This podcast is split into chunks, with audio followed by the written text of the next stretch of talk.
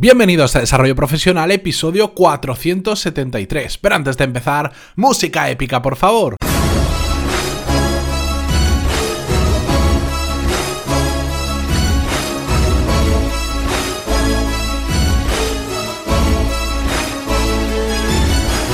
Muy buenos días a todos y bienvenidos un jueves más a Desarrollo Profesional, el podcast donde hablamos sobre todas las técnicas, habilidades, estrategias y trucos necesarios para mejorar cada día en nuestro trabajo. Hoy, mm, la verdad es que me apetecía hacer un episodio como lo hago los viernes, donde cojo un tema y simplemente lo comparto con vosotros, sin guion, sin nada, porque eh, quiero hablar de algo que me pasa muy habitualmente, que es que cuando lanzo temas, yo al final cada día lanzo un episodio y suelo lanzar temas de lo más variopinto dentro del desarrollo profesional, en muchas ocasiones vosotros me respondéis no solo con vuestros casos, vuestras preguntas, sino también que aportáis más información al tema, bien porque sois muy conocedores de ese tema, bien porque os ha interesado y os habéis puesto a buscar o porque simplemente os ha causado curiosidad. Y este es el caso, y es que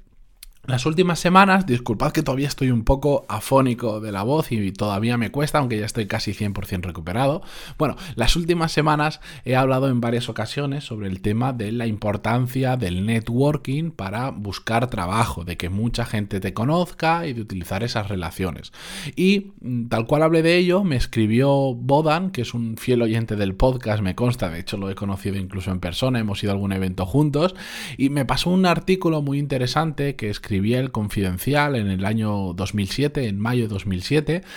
que eh, enlazaba a un estudio de una consultora de recursos humanos donde, digamos, ponía en cifras esto que yo digo de la importancia del networking más que comentaros este artículo, que de por sí ya es interesante, lo que quiero eh, hacer es reflexionar sobre él. El artículo original lo vais a tener en las notas del programa, solo tenéis que entrar en pantaloni.es barra 473, que es las notas de este episodio, para poder verlo, porque si os tengo que decir la, dirección del enlace, pues es muy larga, con muchos números y muchas letras, ahí lo vais a encontrar directamente. En, dentro del confidencial, que es donde está escrito ese artículo, además enlace al estudio original de donde saca los datos, que por lo menos cuando yo lo he intentado buscar directamente, el enlace está roto, pero si lo ponéis en Google con los datos que ahí aparecen, lo vais a encontrar fácilmente. Y, eh, como os decía, pone en cifras eso que ya yo creo que todos lo sabemos un poco, que la gran mayoría de los trabajos se consiguen más por networking o por conocidos o por relaciones que simplemente a través de portales de trabajo y otros medios convencionales. Hay gente que esto le molesta demasiado y creo que hay también mucha desinformación sobre este tema y por eso también quería hablar sobre ello. En este artículo dice que por lo menos el 70% de las vacantes laborales en España se cubren con conocidos y esta palabra conocidos la ponen mm, entre comillas y yo creo que ahí es donde radica en parte el problema.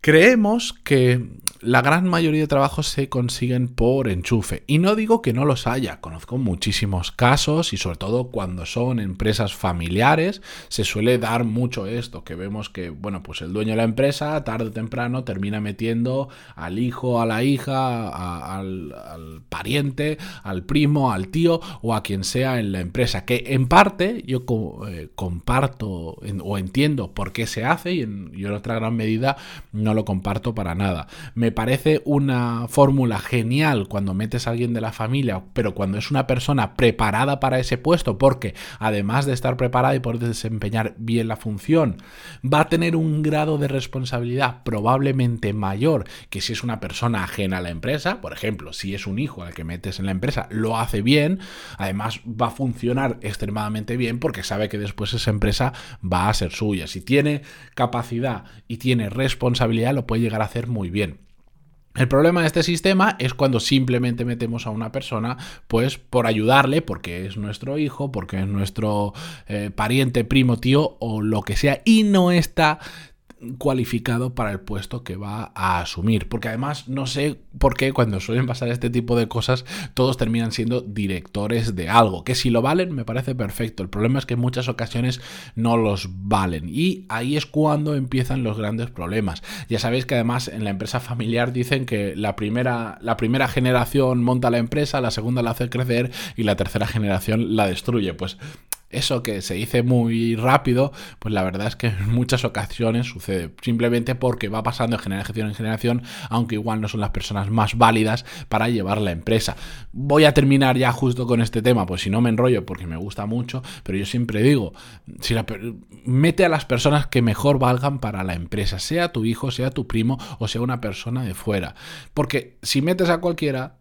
simplemente por una relación familiar, es muy probable que se cargue a la empresa. Y lo que quieres es que eso te dé un, rendimiento económico y que lleve el proyecto para adelante. Entonces, ¿qué más te da? ¿Quién lo lleve? Mejor que tu hijo se dedique a otra cosa que probablemente le guste más y se le dé mejor que dedicarse a arruinar una empresa familiar. Pero bueno,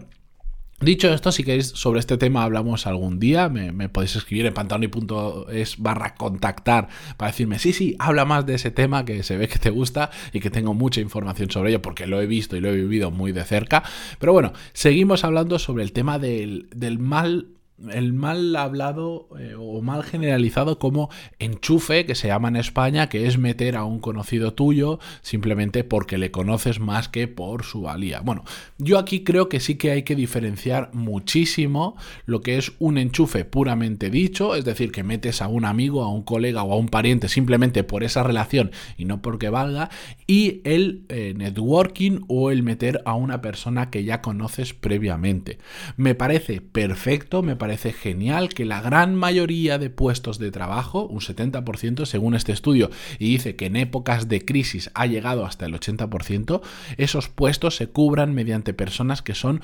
conocidas o afines a la empresa. Me parece perfecto si eso hace que mejore la calidad de la empresa, porque encontramos una persona que ya sabemos que previamente funciona muy bien y que puede encajar en nuestro proyecto. Por contra, me parece terriblemente mal e injusto para otras personas que valen más que entren candidatos que no valen para el puesto, pero como son primos, amigos, conocidos o hay alguna relación de algún tipo, empiecen a ocupar ese puesto. De hecho,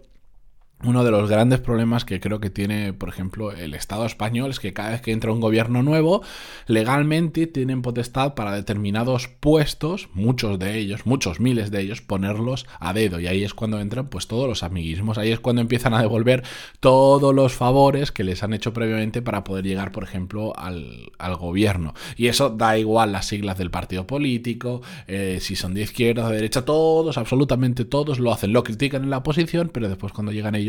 lo hacen. Y ahí empiezan los grandes problemas, pues porque después terminamos viendo a personas que, por decir un ejemplo, que no quiere decir que sea este, pero un ministro de sanidad o un consejero de sanidad, que, ni siquiera es médico, facultativo, farmacéutico, no tiene nada que ver con la medicina. Entiendo que son puestos de gestión, pero hay que conocer también el campo en el que estamos trabajando digo yo, que estás dirigiendo un país o estás dirigiendo sectores bastante delicados.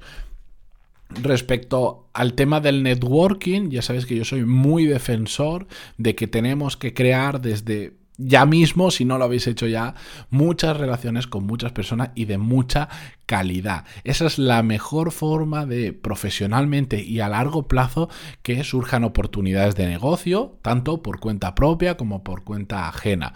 de verdad que es lo que mejor funciona. Hay personas que jamás, jamás, jamás van a pasar por un portal de empleo, jamás van a pasar por un proceso frío de contratación, es decir, que ven su currículum de la nada y van a ir haciendo entrevistas. ¿Por qué? Porque tienen una red de networking tal que cuando necesitan trabajo simplemente empiezan a tirar de contactos. Y esto no os lo digo por simple intuición, esto a mí me ha pasado cuando yo, después de mi primera etapa emprendedora, cuando tenía veintipocos años y después de aprender mucho, busqué trabajo y encontré trabajo en medio, en menos de un mes y eso que yo era de título arquitecto y y no me costó nada encontrar trabajo de algo que no tenía nada que ver con la arquitectura. ¿Por qué? Porque había creado una red de contactos bastante potente para lo que era en ese momento y para el poco tiempo que llevaba moviéndome. Y cuando me hizo falta, empecé a hablar con personas que conocía y sobre todo personas que me conocían a mí y que sabían que lo hacía bien. Y finalmente, en que fue año 2000, 2013, 2014, ya no me acuerdo tuve que elegir entre varias ofertas que tenía, entre dos ofertas en concreto muy potentes que tenía. Y todo eso fue gracias al networking. Otros podrían decir, eres un enchufado porque Mm, esa persona ya te había dado clase, terminé trabajando para una, al que fue un profesor mío de un MBA que hice. Y seguro que hay alguno que pensó eso, es un enchufado porque había sido profesor tuyo. Y la realidad es que ese profesor, cuando yo hice trabajos para él dentro del MBA, en la nota final me puso que si alguna vez necesitaba trabajo, le escribiera porque le gustaba mucho mi perfil. Y cuando necesité, fue una de las personas a las que recurrí, me interesó el proyecto y entré a trabajar con él. Por eso os lo digo de primera mano, que el networking funciona de maravillas. Y aunque ahora no lo necesitéis, porque igual estáis en una situación muy estable de trabajo, porque tenéis vuestra propia empresa o por lo que sea, yo os recomiendo que nunca paréis de conocer a gente interesante, de ayudar a otras personas y de crear relaciones potentes, porque nunca sabéis cuándo lo vais a necesitar. Y aunque no lo necesitéis nunca ese contacto, estáis ayudando a otras personas, estáis conociendo gente nueva y siempre van a surgir oportunidades Así que dicho esto, yo de verdad os invito a que veáis el, por lo menos el artículo, que es un resumen del estudio, y si tenéis más, eh, os gusta el tema, que os metáis en el estudio, investiguéis un poquito, incluso sale referencia a una de las personas que ha hecho el estudio, así que es bastante interesante y, os repito, os los dejo en la nota del programa en pantaloni.es barra 473. Dicho esto, yo me despido hasta mañana, que como siempre terminaremos la semana con un episodio sin guion que voy a grabar en apenas unas horitas cuando me pueda recuperar de la voz, que ya me noto un poquito más afónico que hace 10 minutos que he empezado este episodio. Y lo he dicho, muchísimas gracias por estar ahí, incluso esta semana que, bueno, pues por estos problemas estoy subiendo los episodios un poquito más tarde de lo normal por vuestras valoraciones también de 5 estrellas en iTunes y por vuestros me gusta y comentarios en iVoox que se agradecen muchísimo. Y además, últimamente no sé qué ha pasado en las últimas semanas, ha sido cosa de estar fuera que me habéis escrito muchísimo al email y de verdad que os lo agradezco, me ha generado mucho trabajo, pero también me encanta porque veo vuestras historias, vuestros problemas, vuestras preguntas y, me gusta mucho cuando empezamos a interactuar tanto, tanto entre vosotros y yo, porque algún día os contaré, pero se hace bastante duro grabar cada episodio delante de una pantalla, no ver a nadie, pero después saber que hay más de 2.000 personas al día que te están escuchando y que mm, resulta prácticamente imposible conocerlas a todas. Bueno, no me enrollo más, que se me va la garganta. Muchísimas gracias hasta mañana. Adiós.